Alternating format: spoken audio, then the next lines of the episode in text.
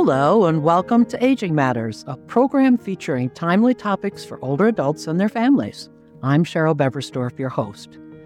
A senior moment is a non medical term for a brief lapse of memory or moment of confusion, and is often associated with an unchangeable part of aging.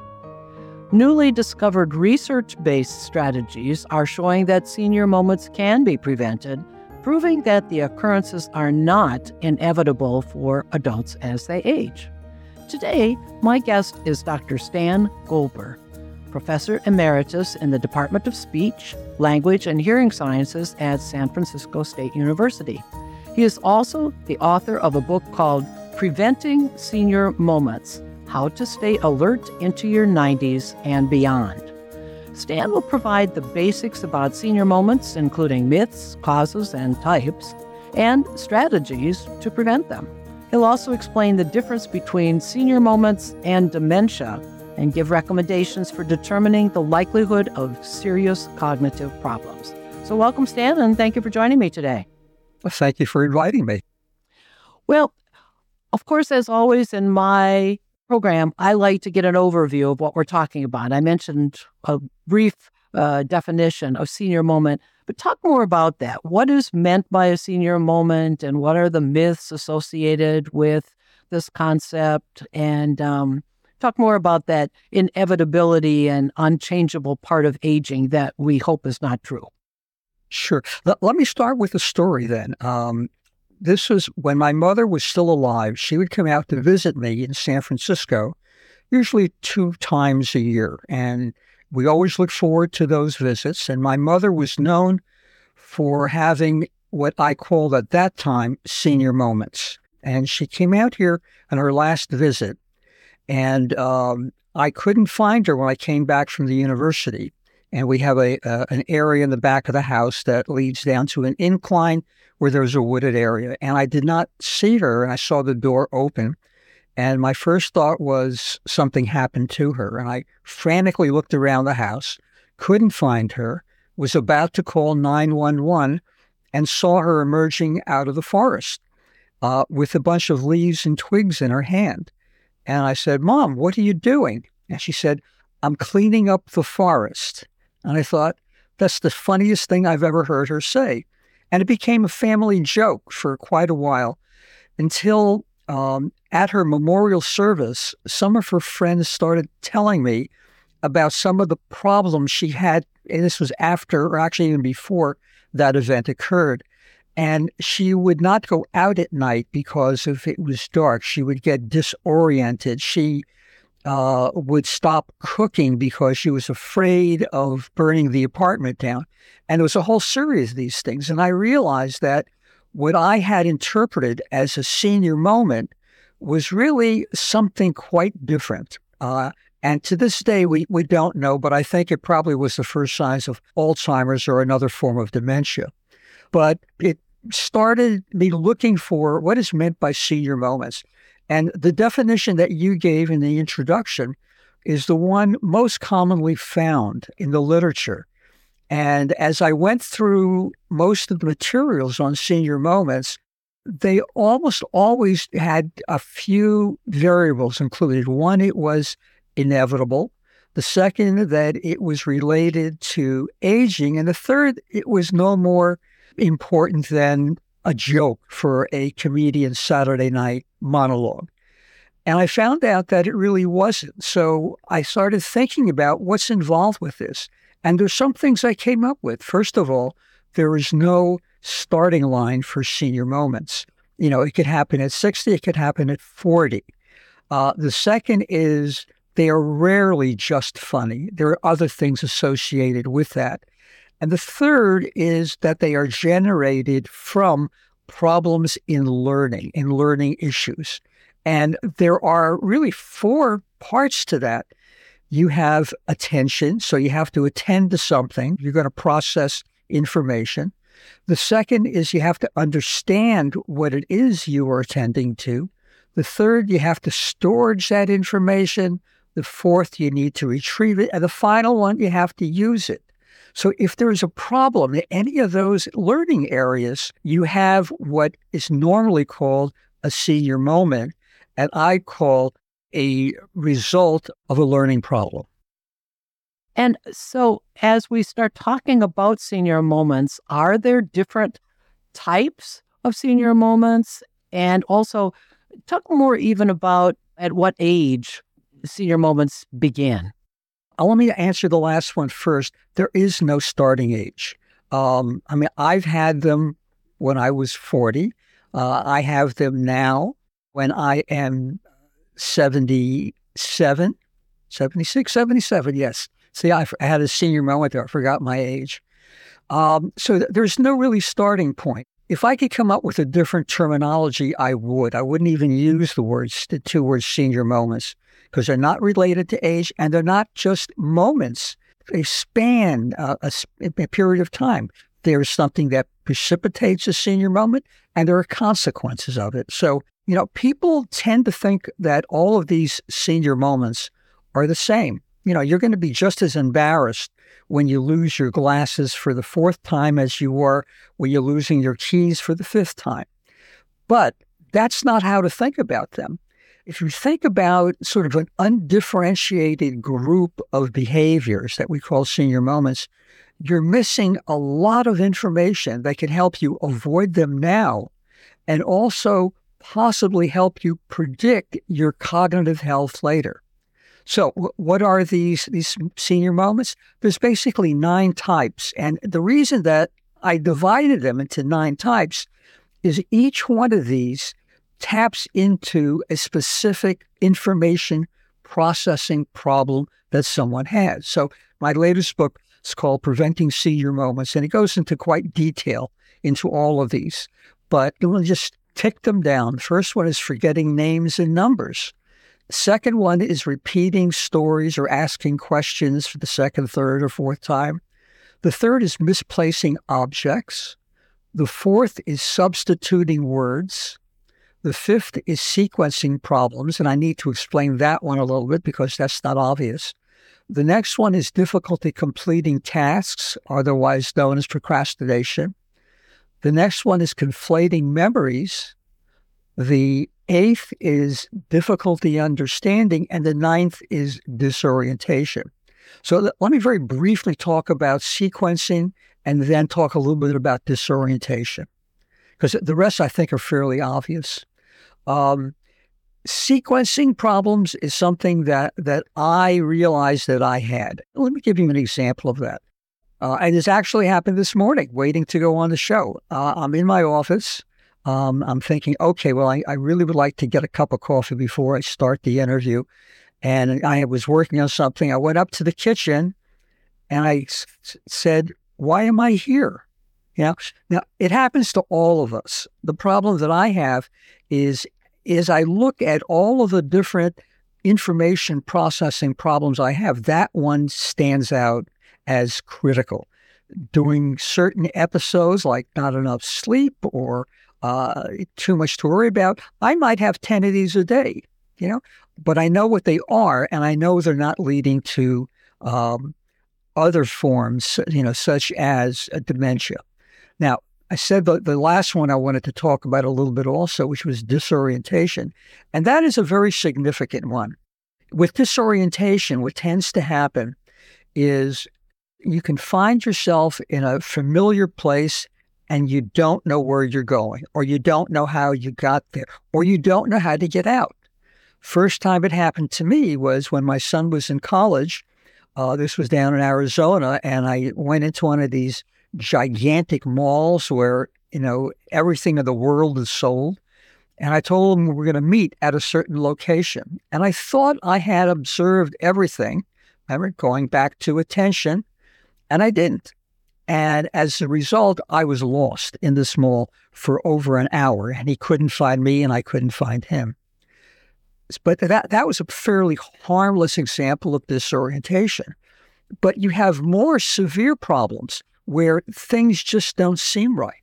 Uh, a friend of mine who has uh, early Alzheimer's lives in Great Britain. And he told me the most frightening experience he ever had was he was walking across the street and he got to a curb and he didn't remember how to lift his legs to go from the street to the curb. It sounds bizarre, but that's another example of being disoriented. So, again, those are nine types of uh, senior moments. Each tells you something differently about how you're processing information. And there are strategies that can be used for each of these to prevent them from happening again. And before we get into those strategies, is it possible to predict future cognitive ability um, by these senior moments that older adults experience in the present? I think that is probably the most often asked question that I get is are the problems I'm having now going to be indicative of what I'll have in the future? Uh, I wish I could give a definitive yes or no. Unfortunately, most of that is in a gray zone. I was just finishing writing an article this morning for Psychology Today, and it had to do with looking at can you differentiate between senior moments and signs of dementia? Uh, and the reason that's a very important question is right now, the average time it takes between trying to get an appointment with a neurologist, and the neurologist is the one who's going to make the determination, and actually seeing the neurologist is, you know, drum roll, here we go, a year and a half. Now, can, can you imagine? You have some behaviors that are not only highly concerning to you and your family, but are going to be important for making decisions that will affect whatever time you have left. And you have to wait a year and a half in order to find out. So you can use what I've written as guideposts, mostly such as stopgap measures. I'm not saying you should substitute any of the things I've written for an actual neurological examination, but you can start looking at what you're doing as indicators or a probability that something more serious is occurring. So the first thing is we, we look at, at the nine types of senior moments. And I said one of the things, if someone is disoriented, that's going to send up a, a, a red flag, just being disoriented, because that's just so much out of the ordinary. Now, what I suggest to to my clients is if you are doing something that you believe is strange or might be predictive of future problems, then you want to look for ways of explaining it away. That's important. We want to look for circumstances that could have caused that. So look at the disorientation. I had a client who uh, would usually drive to his favorite restaurant maybe three, four times a month. And he had been doing this for years. And one day, driving to the restaurant, he got lost. This was in a familiar neighborhood. And his first thought was, I'm losing my mind. You know, this is a sign of dementia. Well, when we met, I wanted to know everything that happened just prior to the event and during the event. Well, he left the house angry because he just had a fight with a family member. Uh, he turned on the radio, was listening to old Led Zeppelin music that was blasting in his ear.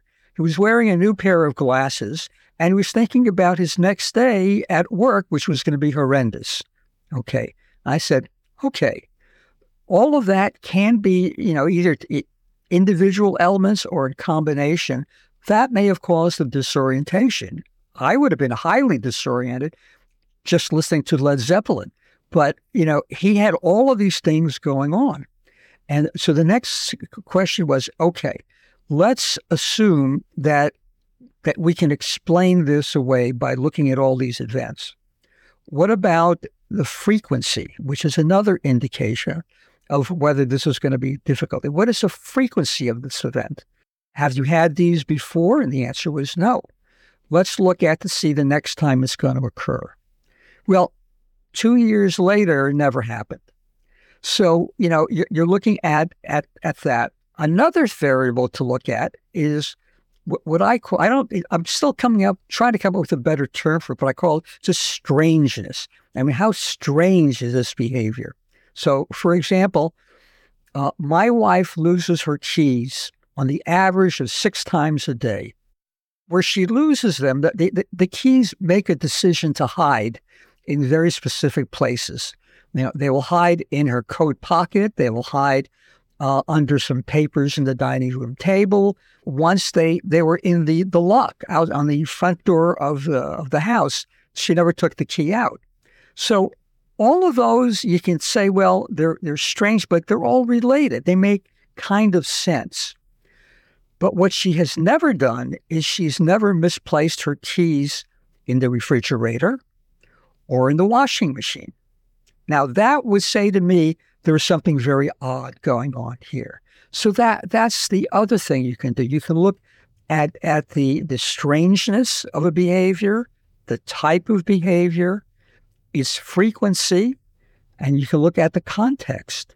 So when you have all of those at your at your disposal, you can first identify the type of senior moment you're having, the frequency, the circumstances, whether it's strange or a predicted behavior.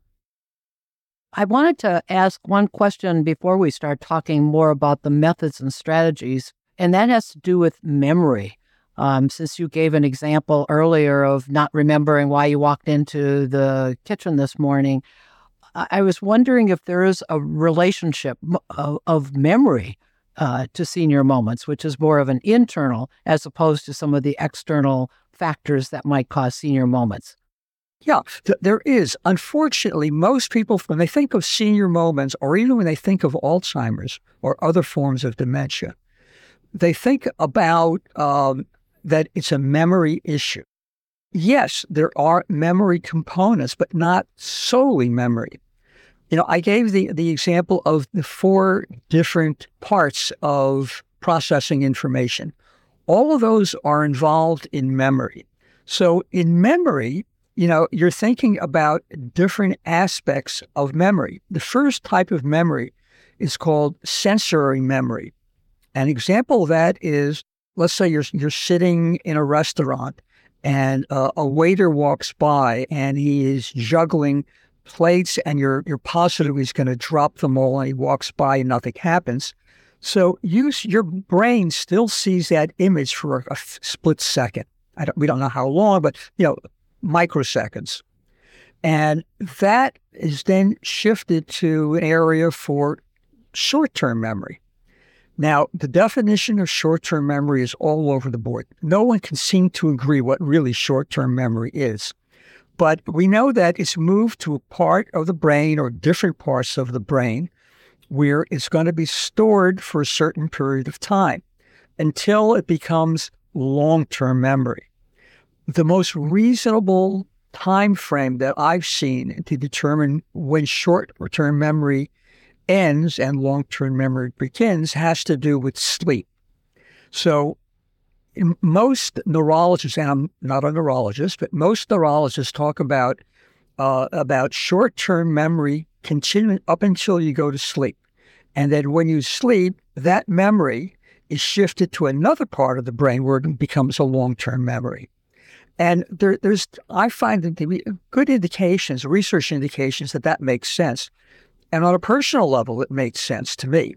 Um, I have a, a disorder called a REM sleep disorder, which I'm sure many of your uh, your listeners are familiar with. And essentially, what it does is it makes it difficult when when you go to sleep.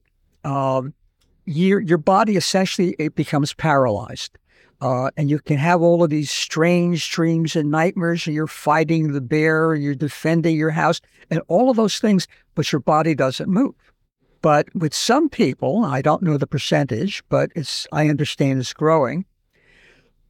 Your body's not paralyzed, and you have when you're having these dreams, you're you are moving, you are flailing, and you know if you have a, a, a partner you sleep with, you probably have given them a black eye at some time, and that's a REM sleep disorder. If you have a REM sleep disorder, there is a likelihood that some of your short term memories never become long term memories because of that disorder. So uh, I, I had a very big 70th birthday party, and where people f- came in from different parts of the country, and it was, it was just a wonderful event. I have very little recollection of anything about that party. And a lot of that had to do because uh, of my, my, I was having some very severe sleep problems at that time. So if you have a sleep problem, uh, it's going to disrupt memory. And a lot of that can be interpreted as causing some um, senior moments. It also, there's speculation that it can lead to dementia. So, yes, memory is very important, but we have to be clear what parts of memory are related to the type of senior moment we're having. Stan, tell us about the methods and strategies that help to prevent a senior moment from occurring. And since I know you're going to be talking about a lot of different ones, how can the best ones be determined? I'll just give you a very brief overview and then we'll talk about specifics. Basically, there are eight strategies that can be used. I'm not necessarily rank ordering them, they all work. Underneath those strategies are specific methods, and there's something like 45 or so. So we obviously don't have time to go into all of them. But briefly, here are eight strategies. One is slowing down, the second is combating inertia, the third is using patterns, the fourth is to challenge your brain, the fifth is to make whatever you're learning lasting. The sixth is to focus on whatever you're learning. The seventh is to manage environment. And the eighth is practice. So the, the, the paradigm for thinking about preventing senior moments is to think about what it takes to learn a new behavior and what it took to learn an old behavior you no longer want. So that's what we're looking about. We're looking about changing behaviors. Uh, what we know about the brain is that when it learns something, it doesn't learn it and store things in little bits of information. They learn it in full patterns. So the best example I know of is Steph Curry, who plays for the War- the Warriors basketball team. He can hit a shot at 50 feet without even thinking. And the question many people have is how does he do that? Well, an interviewer asked his trainer, and the trainer said before every game, he shoots a minimum of 500 shots. Okay. And that was his secret. I mean, he's blessed with incredible talent, but that's not enough because so are hundreds of other guys in the NBA. But he has that special gift, and the gift had to do with practice. So one of the things that we want to do is you you identify a senior moment that you don't want to do anymore. And then you practice doing that behavior in a normal manner. So if you don't want to lose your keys in the house, practice not losing your keys. Um, and so practice is important. Using patterns are important uh, you can set things up where your brain will retain it, just like Steve Curry's brain retains how to shoot a shot without hitting any net. You can manage your environment. There are things that make it easier not to have a senior moments. So, for example, I had a client who, uh, when when he went on vacation, he had a, a, a large pill regime that he needed to take. So he needed to take it wherever he was. And when he went on vacation, he tended to forget taking his pills. We looked at what he did, and it became apparent was that there was the routine that helped him to take pills at home was not present when he was on vacation. So we worked on on creating that. So you can you can take all of these different strategies, you use whatever seems to work, and um, that's the the best way I found of preventing senior moments there, there's no rank order. They're essentially all good. And the, the maxim that I use when I was doing speech therapy with clients and strategies is the more the better. And so that kind of leads me to my next question, which is given all of these various applications, is it possible that a senior moment could still return after the application of a strategy? And if so, what can be done? It can. Uh, I think that what you need to look at is not to think of senior moments as anything different than any other behavior that you have. Behaviors are are retained through practice. Um, I play some wooden flutes, and if I want to learn a new song, what I need to do is I need to practice uh, each bar of music hundreds of times in order for my memory to say, oh, "Okay, I've got this." Um, and I can come back in a in a week or in two weeks, and I still have retained it. I can come back in a month without practice, and I may start missing some notes. I can come back in six months after not picking up the flute, and it's gone. The same thing applies to senior moments. When you're trying to prevent a senior moment, what you will be doing is learning new behavior patterns. And again, all of these are in the, in the book. And once you've learned that, you can't assume they will stay in your memory without practice. Think about practice as a layering effect. You learn something, you need to reinforce it. And the way you reinforce it is you do it over and over again. So if you have learned an alternative to a senior moment, such as you're no longer forgetting, you know, where you put your keys, and if you start forgetting that, then you need to think, what have I stopped practicing? So, practice is a key to delaying the uh, reoccurrence of a senior moment. And since you've learned how to prevent it, you can just go back and do the same thing again, and you know the you'll be able to retain it. You mentioned a little bit earlier about attitude adjustment that that could reduce or prevent a senior moment. What types of attitudes might contribute to senior moments? One of the things that prevents people from managing their, their senior moments is an unwillingness to practice, and we talked about in the practice. The second is to analyze what they're doing. If you're going to look at senior moments as this undifferentiated category of behaviors, you're not going to get the precision you will need in order to figure out what to do, which strategy to use, you know, to correct specific problems. Uh, and the third is is the willingness or the unwillingness to change. Um, change is is a really interesting phenomenon. You know, we all say we want to do things differently to do things better but there's a certain inertia that develops in us. It's easier not to move than it is to move. And that's what our mind goes to. Our brain goes to what's easiest. So you have to be willing to uh, to change those three, uh, you know, items uh, in order to prevent your senior moments and to retain new, better behaviors. Another cause that you said is related to uh, senior moments is sleep. You mentioned a little bit about that. What are your recommendations for creating a favorable sleep environment and hopefully reducing senior moments? I wish I knew. Sleep is an issue that I've had difficulty with for a long period of time. Um, I understand the effects it has on behavior, and I have not been able to get uh, a firm grasp on what on what I need to do. There are lots of recommendations, and they probably work for most people. Uh, one of the easiest has to do with hydration. Uh, the, the, brain, you know, needs as much. It needs water as much as your muscles do. So uh, you need to keep it fully hydrated.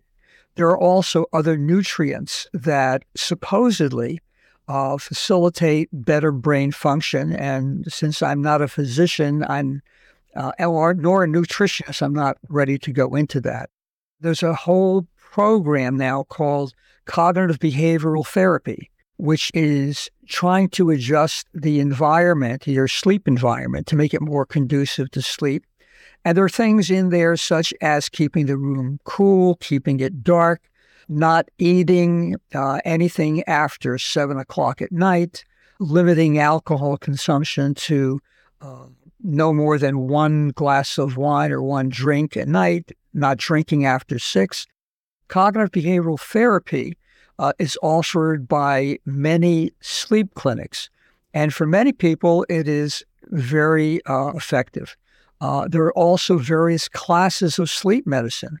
And, and again, that's something that I don't think people should do without, without the supervision of a physician. Another term that you used in your book was feeding your brain. What's meant by that, and what are ways to do so to help lessen senior moments? I think a lot of people look at the brain as something that is so unique and so mysterious that we don't know what to do to make it more efficient. I look at it as no different than Know this is a simplification, no different than you know muscles in our body. You know, I go to the gym to exercise my muscles to make them strong, to keep them flexible. Um, I should be doing the same thing with my brain. I don't necessarily need to take it to the gym, but there are certain things that will make it less likely that you will have a senior moment. We talked about sleep, hydration, nutrition, but there's also activities. Uh, there was a wonderful study done in 2013 where you had two researchers were looking were trying to figure out what kinds of um, behaviors should teachers teach to children to make them more creative. And they actually came up with about six different very specific things. And when i looked at that i said hmm this sounds very similar to what uh, neurologists or, or neurobehavioralists are suggesting that people with Alzheimer's and other forms of dementia do. And so there, there was there's lots of specific activities that tend to stimulate the brain. Again, much like doing push-ups. Um, and without getting into the research, we can talk about things that can be done. For example, crossword puzzles. In order to effectively do the crossword puzzle, your brain needs to examine alternatives. It needs to look at classifications. It needs to think about the meaning of things. So it's a whole variety of, of, of items. The same thing actually happens when you decide to make a dish, a new dish with different ingredients. So, you know, you can sit there and say, okay, uh, I'm going to make this bouillabaisse.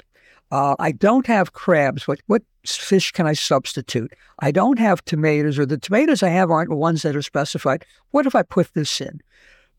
Basically, all of the activities you're doing for things that are creative or uh, scholarly are pretty much identical, and all of those stimulate the brain.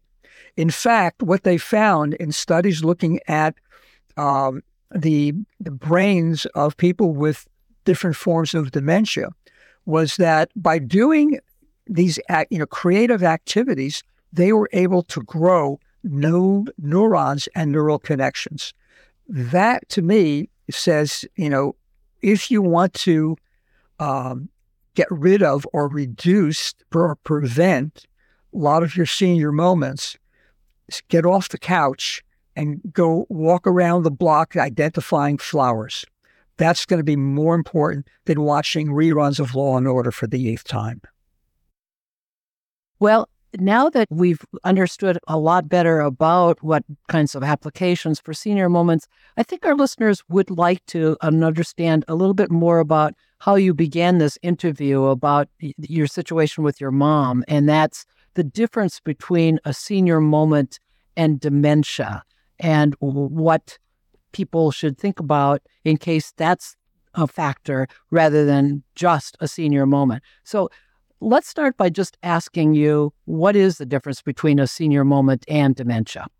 One of the major differences in any forms of dementia, I, I keep saying Alzheimer's and dementia. People need to understand that Alzheimer's is just one form of dementia. There are many different types Alzheimer's. I believe constitutes something like between 60 and 70% of all dementias. But one of the, the, basic differences has to do with um, what is called executive function.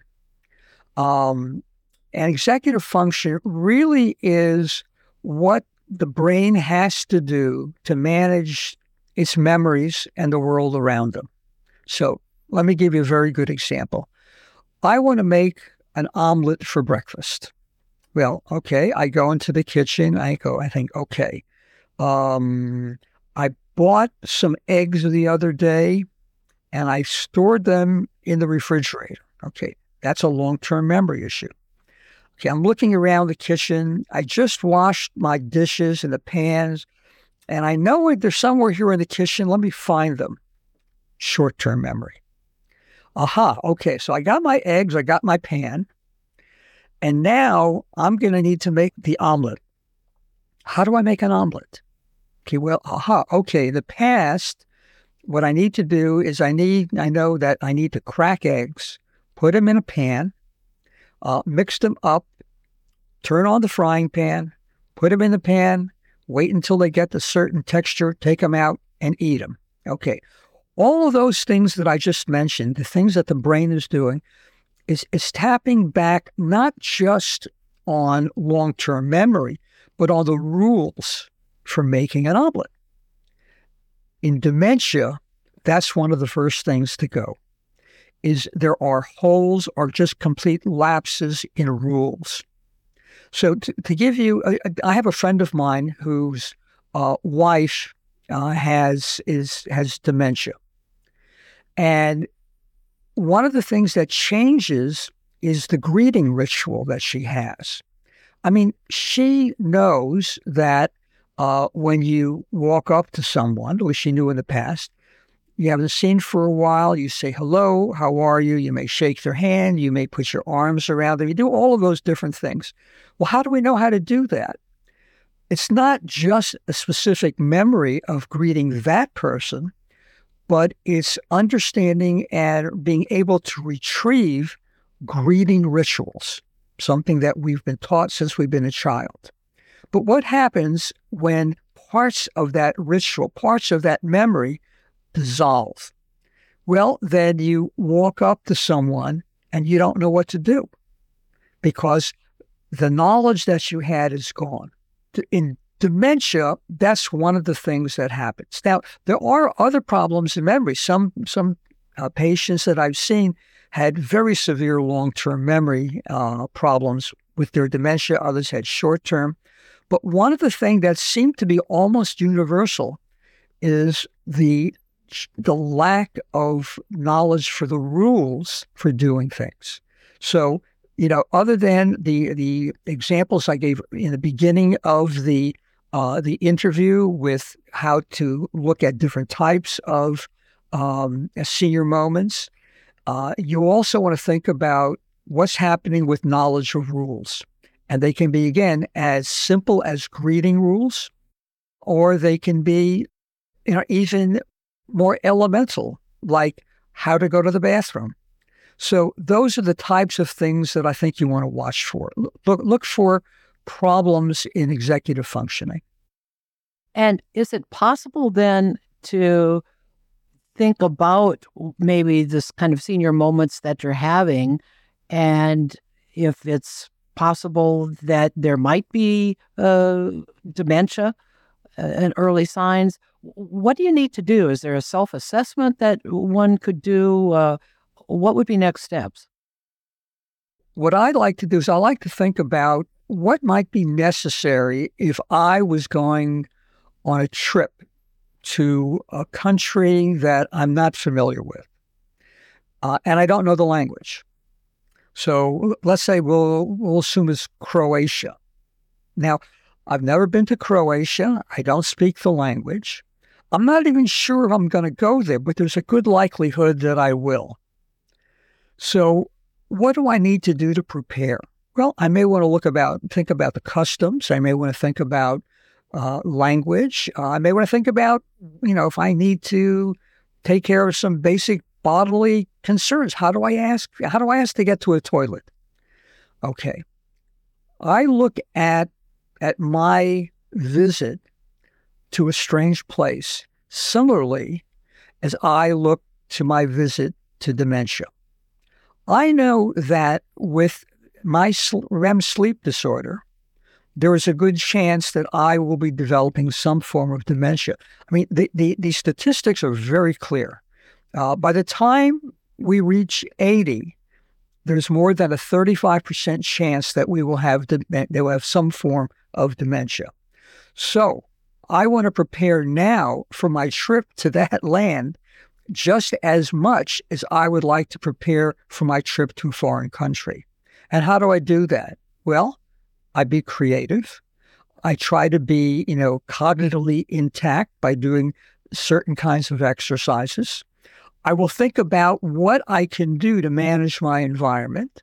I will try to make learning as easy as I can. Basically, I'm going to use all of the strategies that I suggested for people uh, to want to avoid senior moments that I would if I was preparing for dementia. And do you also recommend that if an older adult is concerned that the senior moments are pointing to Alzheimer's disease or another type of dementia, should they get tested? Uh, and what might that look like, or what kind of uh, health provider would you recommend that they uh, consult with? Absolutely. Again, you know, you have a year and a half wait to see a neurologist. Um, you can see possibly, you know, there, there's some firms, some companies and individuals uh, that have training in uh, psychology, neurology, and dementia. Uh, they go by various names. And I think uh, a, qualified person uh, with that background would be appropriate. But again, you're looking at, at, at a delay. First, I, I would contact uh, some org- professional organization, Alzheimer's organization or uh, a dementia group, and ask for recommendations. Who would they recommend for testing, for neurological testing? Make your appointment and then assume the worst. Assume that, in fact, uh, you may be undergoing the beginnings of dementia. What would I do with that? How would I now start structuring everything to one, minimize the effects of, of my, my brain acting less efficiently, and two, enabling the environment to help me through some difficult times. And I'm hearing that you say about the brain. I mean, this is really what this is all about as a uh, as a therapist, give us a little bit more understanding. Um, the older adults who are listening, as well as their care partners and family members, to uh, what they need to know about the aging brains. You already mentioned the fact that 35% of the people uh, out there, older adults, can anticipate that they might get dementia. Anything else that we need to know as we think about as we're getting older? Sure. There, there's there's two examples I like to think about. The first one is thinking about uh, some of the old time pocket watches that had amazing amount of gears in them. In order for that watch to tell you the exact time, the teeth on those gears had to mesh perfectly. If you have a slight difference and they sort of nick each other, you're going to have a problem with time. You still might get the, the time within you know, within five minutes of the correct time, but it'll be different. Think about your brain in the same way. What your brain is doing, your brain is amazingly complex.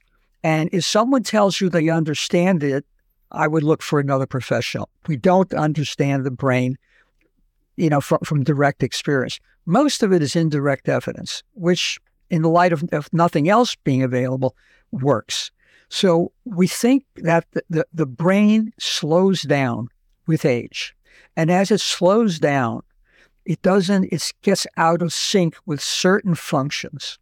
Another way of thinking about it, the second analogy is, you know, I live in San Francisco. Uh, I've decided to drive down to uh, to Los Angeles, 300 and some odd mile drive. Well, the car that I have is fairly old and decrepit, and parts fall off of it. Now, I can still get to Los Angeles, I may need to stop to get a belt tightened, to get water put in for a lot of different things. My neighbor has a um, uh, an electric car, a, and he can drive straight through in his seventy thousand dollar car, stopping only to go to the bathroom. Okay, he is the twenty year old. I'm the eighty year old. We both get to the same place, but different at different times in different ways as you age, you still can function as you did when you were 20, 30 years younger if you're willing to make changes. A friend of mine is a bridge player, and he was a great bridge player 10 years ago. He's having memory problems now. And in order for him to function adequately in tournaments, he's had to do some uh, memory exercises, which enable him to, to be competitive. So that's that's the best way of thinking about our minds. As we get older, you know, the, the phrase, you know, you're not getting older, you're getting better, that's nonsense. When you're getting older, you're getting older.